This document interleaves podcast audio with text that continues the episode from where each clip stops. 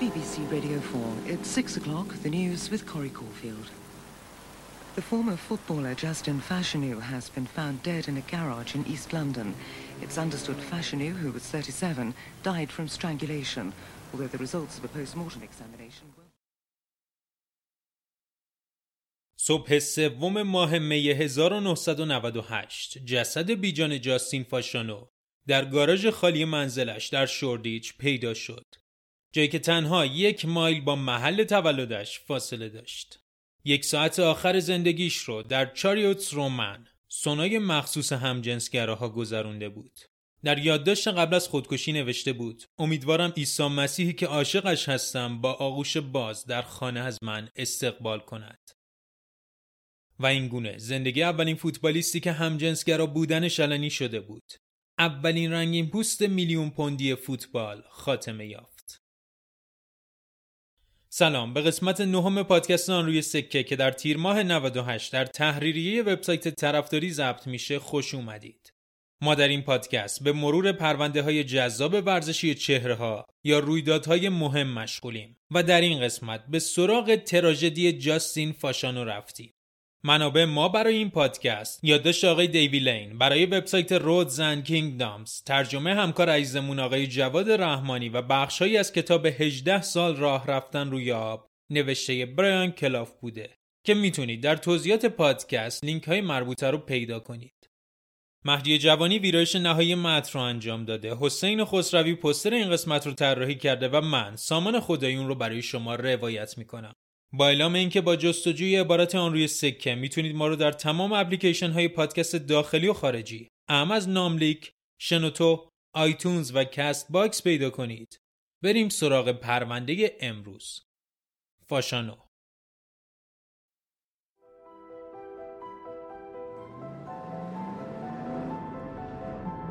Justin, how did your traumatic early childhood affect you in later life?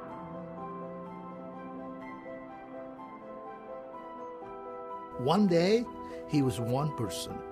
Next day, he was another person. But his normal was not our normal. He was a dishonest person with a history of fabrication. People wanted him to be the poster child for this or that, and the Christians wanted to condemn him. The closer the blood, the bloodier the situation.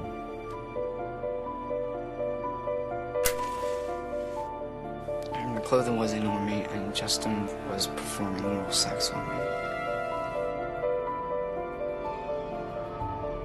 He named the MPs. He was willing to identify marks on their bodies. To be real honest, it, it didn't seem like it was real. To me, it was it was almost like make believe. I don't know if anyone will ever really know the truth. Two guys do, and one's dead.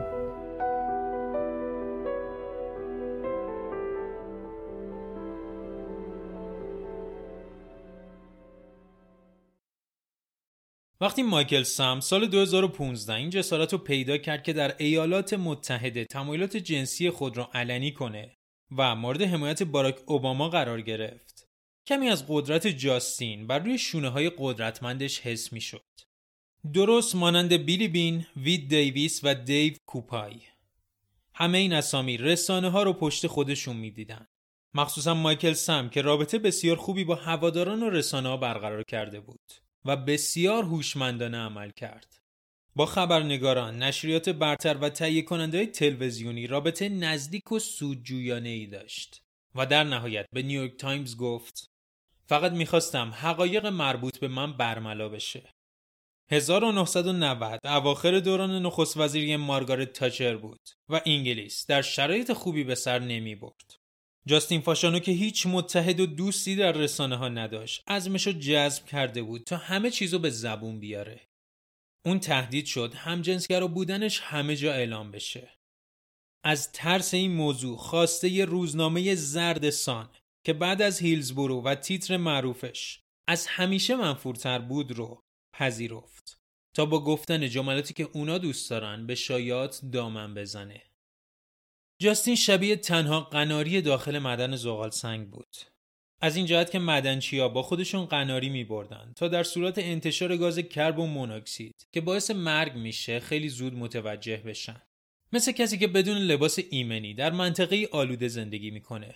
جاستین قرار نبود حقیقت زندگی خودشو به زبون بیاره. جاستین در مرکز شهر لندن به دنیا اومد. فرزند یک وکیل مدافع نیجریه‌ای و پرستار گینه‌ای که هیچ توجهی به بچه خودشون نداشتن.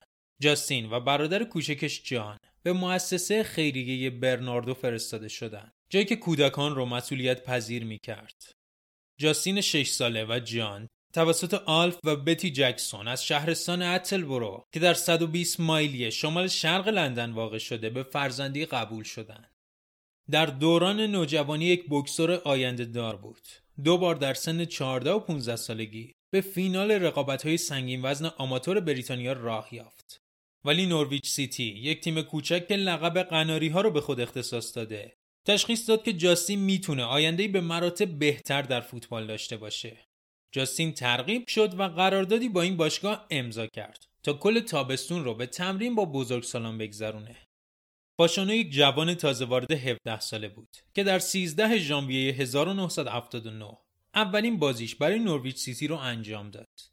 حریف اونا وست برونویچ آلبیون بود که به عنوان نماینده از شهر صنعتی به کشور سیاه پوست ها شهرت یافته بود. به عنوان تیمی که سه مدافع اصلیش پوستی تیر رنگ داشتند در هر بازی های نجات پرستانه زیادی میشنیدند. یکی از صحنه های بیاد ماندنی و تخ به تحقیر پنج به سه مقابل منچستر یونایتد در اولترافورد برمیگرده که دقیقا به خاطر هر لمس توپ مورد سودهای اعتراضی هواداران قرار می گرفتن. برنامه پخش فوتبال در انگلیس محدود بود. شاید یک یا دو highlight تو هفته نشون می‌دادن. به همین خاطر هولیگان ها و نژاد پرستا به راحتی می‌تونستن از دوربین خبرنگاران به مدت یک ربع فرار کنن. با این حال جاستین می‌دونست که می‌تونه سطح آگاهی و فهم ملتش رو بیشتر کنه. در فصل دوم فاشانو نورویچ میزبان لیورپول قهرمان بود. تمام دوربین ها به Carrow Road استادیوم خانگی قناری ها متمرکز شده بود. علا رقم ساختار بتونی و نامتقارن این ورزشگاه حس عجیب و غریبی به تماشاگران القا می کرد. انتظار می‌رفت طبق معمول لیورپول آین سلاخی کردن رقباش رو اینجا هم انجام بده. در شهر همه راجع به مردان مرسی سایت صحبت می‌کردن. در اون زمان زدن گل به قرمزها کاری بزرگ و خارق‌العاده بود. ولی جاستین در برابر تمام این شکوه و بزرگی مقاومت کرد.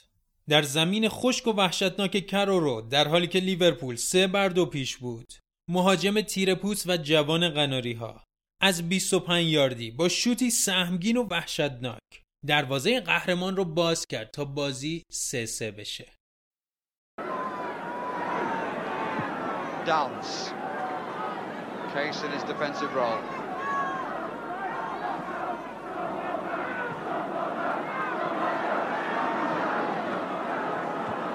Ryan, Fashanu. Oh, oh, what a goal! Oh, that's a magnificent goal!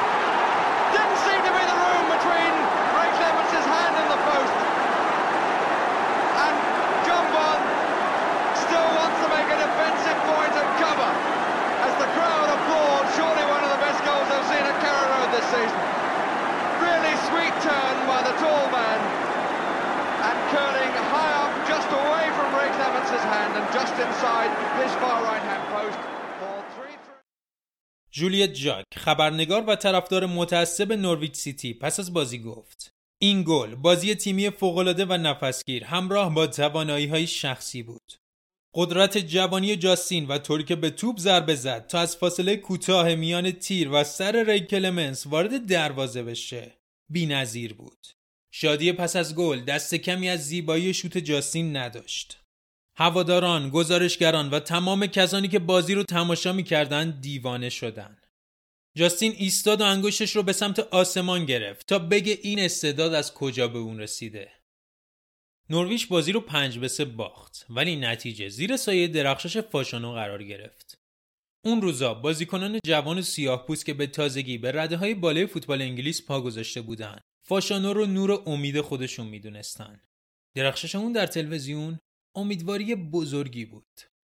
گلی که توسط فاشانو به ثمر رسید توسط بی بی سی به عنوان بهترین گل فصل انتخاب شد اون گل شگفتانگیز اصلا تصادفی نبود در 90 بازی که طی سه فصل برای نورویچ سیتی انجام داد 35 گل به ثمر رسوند برای بازیکن جوانی در این حد آمار باور نکردنی بود جاستین فاشانو به عنوان یکی از آینده دارترین استعدادهای انگلیس شناخته شد عملکرد اون در رده باشگاهی با دعوت شدن به تیم ملی زیر 21 سال انگلیس پاداش داده شد.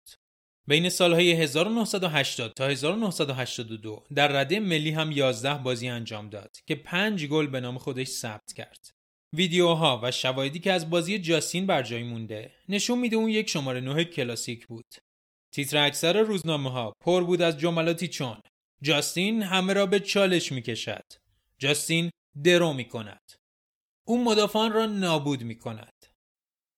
Uh, was obvious that the boy had the makings of a first class forward, which everybody was looking for at that time. Everybody wanted a big striker, and here he was. Oh, and Fashionu's through here for Norwich. It's again, and that is. At night, she was sensational. He was awesome. He was like a Black Panther. Ryan, Fashionu. Justin would shoot from the right foot, he'd shoot from the left foot. He'd hang in the air. Boom! You knew before it left his head that was a goal. It's Fashionu again. He was strong, good-looking guy. I remember sitting in the crowd watching him at matches and listening and looking at the way he excited people. All the young children wanted to emulate Justin. He had so much attention. He had everything going for him. رکوردهای موفقیت آمیز جاستین ناتینگهام فارست رو متقاعد کرد تا فاشانو رو به عنوان اولین بازیکن سیاه پوستی تبدیل کنه که با ارقامی میلیون پوندی جابجا میشه. در اون دوران ناتینگهام تیم بزرگی بود. تنها تیمی که در انگلیس و اروپا برای لیورپول رقیب به حساب می اومد. تیمی که به رهبری برایان کلاف یکی از کله گنده های انگلیس بود و به تازگی اروپا رو هم دوباره پیاپی یعنی سالهای 1979 و 80 فتح کرده بود. انتقال فاشانو تیتر یک روزنامه ها بود. شاید اولین سیاهپوست جزیره نبود. اما اولین سیاهپوستی بود که توسط یک باشگاه بزرگ با چنین رقمی خریداری می‌شد. این لحظه برای سیاهپوستان بریتانیا تاریخی بود. در طول دهه 1980 سیاه توسط اقشار مختلف جامعه مورد توهین های نجات پرستانه قرار می گرفتن. میمون خطاب می شدن با القابی زشت و ناپسند مورد اهانت قرار می گرفتن و بارها در زمین چمن به سمتشون موز پرتاب می شد.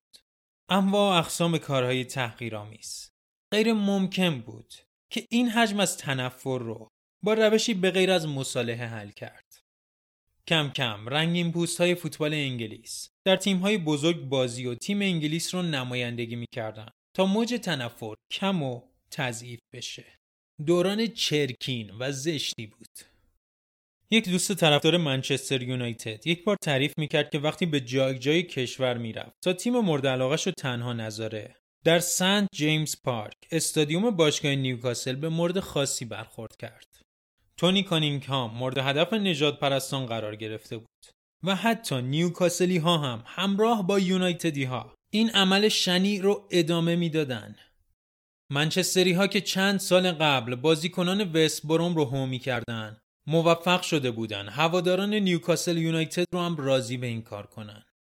زمان در حال گذر است و زمانه عوض می شود اما به آرامی. لکه ننگ نشان دادن همجنسگراها اون روزا رایج بود. البته طرفداران نورویچ سیتی باشگاه هواداران همجنسگراها هم درست کرده بودند. اما شانس بد فاشانو چیز دیگری بود. القابی چون مفعول، فاحشه از دهان قسمت تقریبا بی فرهنگ جامعه که به استادیوم ها می اومدن خارج می شد. تبعیض و نجات پرستی در فوتبال کاملا به چشم می خورد. اصلا فکرش هم نکنید که طرفدارای فوتبال قبول می‌کردن بازیکنی همجنسگر است مخصوصا کسی که با جسه شبیه بکسورا بخواد این تمایلات رو بروز بده در جریان این درگیری های جامعه فاشانو فصل اول رو نتونست مطابق انتظارات تموم کنه در 32 بازی تنها سه گل تمرینات او به گونه ای نبود که برای یک فصل کامل بتونه دووم بیاره سران ناتینگهام زیاد صبور نبودن. تصمیم گرفتن پسری که کم فروخ شده رو به مبلغی بسیار کمتر از اون چیزی که از نورویچ خریدن به رقیب همشهری خود یعنی ناتس کانتی واگذار کنن. برین کلاف در کتاب زندگی نامه خود در سال 1994 در خصوص گل فصل فاشانو مقابل لیورپول نوشت که این گل اون رو تبدیل به مرد میلیون پوندی کرد. با این حال فروش فاشانو فقط یک فصل بعد آن هم به نصف قیمت خریداری شده هیچ توضیح مالی نداشت. آیا فاشانو قربانی تنفر و نجات پرستی شد تا گوشه ای از برخی زشتی های فوتبال باشد؟ شاید اما نمی‌توان فصل فاجعه بار ناتینگهام رو بر روی دوش فاشانو گذاشت. اون نباید سرزنش می‌شد. غیر اون ده بازیکن دیگه هم در تیم 1980-81 کلاف بودن. I can see no point in you taking corners. Brian Clough, his new manager, was direct, outspoken, and unforgiving. A clash with his 20 year old centre forward was inevitable. Get in there. That's what I pay you for. Had I have known that he was going to Nottingham Forest, I would have advised him quite strongly not to have gone there, because Brian Clough was a very um, abrasive sort of person who would not wait to put down a player if he felt he wasn't doing something he wanted him to do. I saw the beginning and the end of Justin when he moved to Nottingham Forest. به هر حال جاستین فروخته شد. کلاف تو کتاب زندگی نامش می نویسه جاستین فاشانو یک سردرد دائمی بود. یک میلیون پوند بابت فاشانو پرداخت کردیم و به نظر بدترین پولی بود که سرمایه گذاری کردیم. گل اون در لباس نورویچ به لیورپول بارها و بارها در شبکه بی بی سی پخش شد و به عنوان برترین گل فصل انتخاب شد. وقتی اونو خریدیم بارها اتفاق افتاد که نگاش کنم و بگم که اون دیگه هیچ وقت گل نخواهد زد. سه گل در 31 بازی لیگ به ثمر رسوند که یکی از اونا به عنوان یار ذخیره بود. بارها و بارها اخراج می‌شد. باید اون رو بابت چیزهایی مثل پرتاب کردن کفش میونه هوادارا جریمه می‌کردم. فکر می‌کرد چند بار می‌تونستیم براش استوکای نو تهیه کنیم. یه بار واسه عملی روی پاش زمان تعیین کردم و اتاق عمل رو هماهنگ کردم. انگشته بزرگ خاصی داشت که ممکن بود دلیل گل نزدناش باشه. در زمان تعیین شده حاضر نشد. عادت داشت خودروی جیپش رو تو جایی که نباید پارک کنه. از گلایه در مورد جریمه پارک کردن خسته شده بودم. شمار برگه های جریمه پرداخت نشدهش هم از دستمون در رفته بود. چیزی بین 20 تا 30 تا بودن. یک گروبان پلیس اومد و گفت متاسفم برایان اما باید یک کاری در مورد اون کنیم. گفتم متاسف نباش. به اون اختار ندید باش مداران نکنید. اصلا به زندان بندازیدش. باشانو رو آوردم. گفتم باید سی برگه جریمه داشته باشی. اگه اونا رو پرداخت نکنی پلیس این اجازه رو از من گرفته که تو رو زندانی کنه. جریمه رو پرداخت کرد. زندگی شخصی فاشانو دستمایه تنز مردم بیروح شده بود. علاوه بر رنگ پوستش، تمایلات جنسی اون هم مورد تمسخر قرار می گرفت. دو چیز در میان مردم، حتی خدمتکاران خونه جاستین دیده می شد. هم جنسگرا حراسی یا همون هوموفوبیا و نجات پرستی. البته جاستین عیسی مسیح شده بود. بعد از چندین تصادف کوچک با ماشین نمایشگاه خودروی محلی به اون توصیه کرد به مجامع مربوط به ارتباط با خدا بره. اون حالا جز گروه مجمع خدا شده بود. کسانی که به خاطر همه چیز از خدا تشکر می‌کردن. نشان این کارشون هم بردن انگشت به سمت آسمون و تشکر از خدا بود. این نحوه سپاسگزاری در انگلیس باب نشده بود. جاستین به یکی از اعضای اصلی کلیسا تبدیل شد و حتی گروه خودشو به کمپ تمرینی ناتینگهام برد. کلاف از این کارهای فاشانو عصبانی می‌شد. شخصیت درهمی داشت. یه روز اومد و گفت خدا رو پیدا کردم. اعتقاد داشت مسیحیه که دوباره زاده شده. گفتم خدا رو پیدا کردی؟ خوبه. پس بهش بگو بیاد و چکای حقوقت رو خودش امضا کنه. تلفنی به من شد و خبر رسید که فاشانو به کلابی میره که برای افراد همجنسگراست. سلیقش به تنهایی چندان آزارم نداد. اینطوری دوست داشت. اما این کار تصویر بدی از غیر حرفه‌ایگری یکی از اعضای تیم ما نشون می‌داد. اونو صداش کردم و امتحانی براش در نظر گرفتم. گفتم وقتی یک قرص نام بخوای کجا میری؟ گفت به نونوایی بگمونم. گفتم وقتی رون گوسفند بخوای به کجا میری؟ گفت به قصابی. گفتم پس چرا مرتبا به اون باشگاه همجنسگرا تو شهر میری؟ کمی شل شد. متوجه منظورم شد. به زودی به جایی رسیدیم که دیگه نمی‌تونستم از اون دفاع کنم. معلم دینی خاص خودش رو داشت یا هر اسم دیگه‌ای که صداش می‌زد و همینطور ماساژور مخصوص خودش. اما وقتی با یکی از اونا به تمرین تیم اومد کارش تموم شد. از اون خواستم که از زمین تمرین خارج شه. می‌خواستم راهش رو از ما جدا کنم اما حاضر به خروج نشد. کار به جایی رسید که او رو تهدید کردم که با پلیس تماس می‌گیرم. همچنان حاضر به خروج نمی‌شد. تماس گرفتم و گفتم لطفا یک پلیس بفرستید تا جاستین فاشانو رو بازداشت کنه. به سرعت دو افسر پلیس که کوتاهترین پلیس هایی بودن که تا اون زمان دیده بودم از راه رسیدن. فکر می‌کردم فاشانو می‌تونه هر کدومشون رو توی جیبش بذاره. اول از جاش تکون نمی‌خورد. اما بعد در حالی که اعتراض می‌کرد برده شد. اتحادیه بازیکنها خشمگین شده بود. اما در نهایت سر و صدا خوابید. کاری کردیم که ناتس کانتی ما رو از شر اون راحت کنه. همجا یه پرانتز باز کنیم که کتاب زندگی نامه براین کلاف با عنوان 18 سال راه رفتن روی آب اخیرا در انتشارات گلگشت توسط همکار عزیزمون در طرفداری علی امیری فرد ترجمه شده و اگه تمایل داشتید می‌تونید برای خریدش اقدام کنید لینک خریدش رو هم تو توضیحات مربوط به این مطلب قرار میدیم I've turned up to training to give it a try because I feel that I've got to try and go to training because if I don't train, I'm going to lose fitness, which is going to put me back a long way. And um, I was still under suspension, and um, two policemen evicted me from the pitch. I pulled two coppers onto a, a training pitch to remove Justin Fashiono. The copper came across and he said, Brian, he said, we can't get him up here. I said, well, it, I said, well, I'll kick his balls and you'll get him off. And so I got rid of him. And Brian Clough was as good as his word. Less than 18 months after becoming the first million-pound black footballer, Justin Fashanu was transferred across Nottingham to Forest's local rivals for just £120,000. در سال نو میلادی 1983 جاستین تازه دوران بازیگریش رو در ناتسکانتی آغاز کرده بود. در همین ابتدا با مصدومیت شدید زانو روبرو شد. این مصدومیت می‌تونست دوران فوتبالش رو خاتمه بده. مخصوصا که دیگر بازیکنان سیاه پوست آماده جانشینی او بودن تا اسمشون در تیتر روزنامه ها آورده شه. جان بارنز انگلیس، پل مکگراس ایرلند و برادرش جان در سطح بین المللی بازی می‌کردند و جامهای بزرگی به افتخارات خود میافزودند.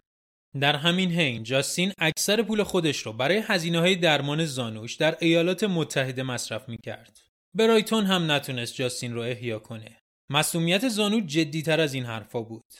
سه فصل آتی در تیم‌های آمریکای شمالی نظیر لس آنجلس هیت و ادمونتون سپری شد.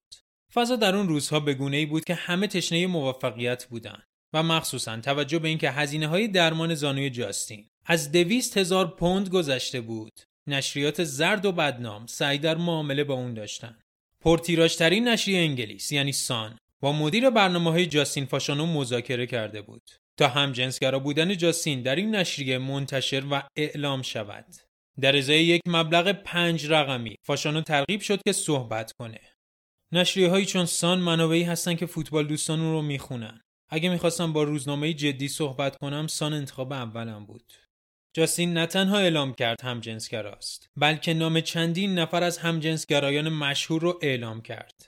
از بزرگان پارلمان تا بازیگران سریال های تلویزیونی. جاستین کمی هم دروغ گفت تا روزنامه فروش بیشتری داشته باشه. Justin Fashanu was about to make headlines again. It was October 1990, nine years after stories of his private life had first surfaced. The day before the story was going to break, I think Justin plucked up courage to call me. And then he said to me, look, um,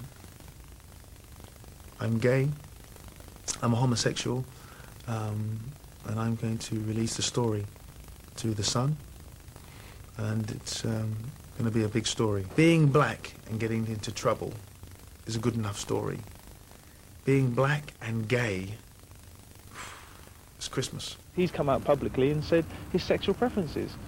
You know, I mean, what? Every footballer can come out and say they like women, or they like men. That's not nobody else's business. So now he'll have to suffer the consequences. But I wouldn't like to to play or even get changed in the vicinity of it. That's just the way I feel. So if I'm like that, I'm sure the rest of the footballers like that. جاستین در دهه 90 در تیم‌های رده پایین انگلیس، اسکاتلند، سوئد، آمریکا و نیوزلند هم بازی کرد. گاهی عالی و گاهی تنها سایه‌ای از مرد درخشان نورویچ سیتی بود. در اواخر دهه 90 به سرمربیگری روی آورد. در منطقه مریلند منیا مشغول به کار شد. جاستین در مارس 1998 متهم به تجاوز جنسی به نوجوانی 17 ساله شد. اما اوضاع پیچیده تر از اینها بود. جاستین میترسید که دادگاه مریلند اون رو مطابق قانون محاکمه نکنه. در نتیجه از کشور گریخت. دو ماه بعد جسد اون در حالی پیدا شد که خودش رو حلقاویز کرده بود. در کنار بدنش یادداشتی هم گذاشته بود تا بیگناهیش رو اثبات کنه. تراژدی جاستین پاشانو مصادف شد با ظهور جان برادر کوچک جاستین. در قرن 20 میلادی بریتانیا حال و هوای دیگری داشت. هر آنچه جاستین از اون محروم شده بود در اختیار جان قرار داشت. جان هم مانند جاستین مهاجم خوبی بود اما استعداد اون رو نداشت. مهمترین بخش دوران حرفه جان مربوط به حضور در تیم ویمبلدون و دار و دسته وینی جونز که موفق به شکست لیورپول در فینال جام حذفی شدند بود. بعد از خداحافظی از فوتبال در برنامه های تلویزیونی گلادیاتورز و فش شرکت کرد. اون عادت داشت کت و شلوارهای رنگین بپوشه و از کلمه آووگا به عنوان تکه کلام در راه شهرت استفاده کنه. حالا اون در نیجریه حضور داره و ورژن اصلی برنامه دیل اور نو دیل رو اجرا می‌کنه. دو سال بعد از مرگ جاستین فاشانو، جان در برنامه تلویزیونی حضور پیدا کرد تا داستانی تکان دهنده رو در مورد شب قبل از مرگ جاستین بازگو کنه. تلفن خونه زنگ خورد. صدای نفسهای کسی رو میشنیدم. حس می‌کردم یکی از اعضای خانوادم اما نمی‌تونستم بفهمم. تلفن رو سر جاش گذاشتم. روز بعد خبر فوتش به گوشم رسید. جان در سال 2012 به بی بی سی گفت جاستین واقعا همجنسگرا نبود بلکه محبت و توجه می‌خواست. من همجنسگرا نیستم ولی اون روزها زیاد با جاستین صمیمی بودم. شبها که میخوابم از خودم می‌پرسم آیا می‌تونستم کاری کنم همه چیز این گونه نمی‌شد؟ بله می‌تونستم. آیا این منو تسلی میده؟ نه. ولی به مدت دو دهه برای جاستین گریه کردیم. دیگه کافیه. آمال فاشانو دختر جان اسناد مهمی در بی بی سی رو کرد که اسامی بازیکنان همجنسگرا رو منتشر کرده بود. اون دلیل این کار رو حفظ میراث خانوادگی و ارزش های جاستین عنوان کرد. جاستین اولین سیاه پوست میلیون پوندی نام گرفت و قبل اینکه اون رو با هر عنوان و لقب دیگه به یاد بیاریم باید بدونیم اون یکی از با استعدادترین فوتبالیست های زمان خودش بود.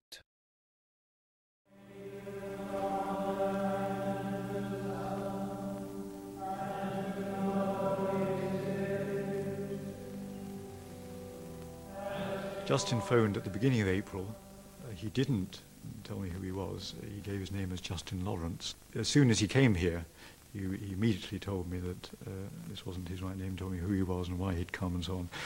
But I think there was just a bit of fear there that I suppose he didn't know who he was talking to and how much we knew about him and so on. And he was pretty desperate to come.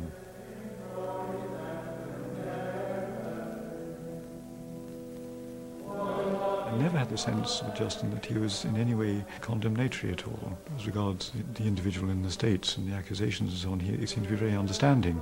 But there's no doubt in my own mind that that was the sort of catalyst that, that had got him to this very sort of rock bottom.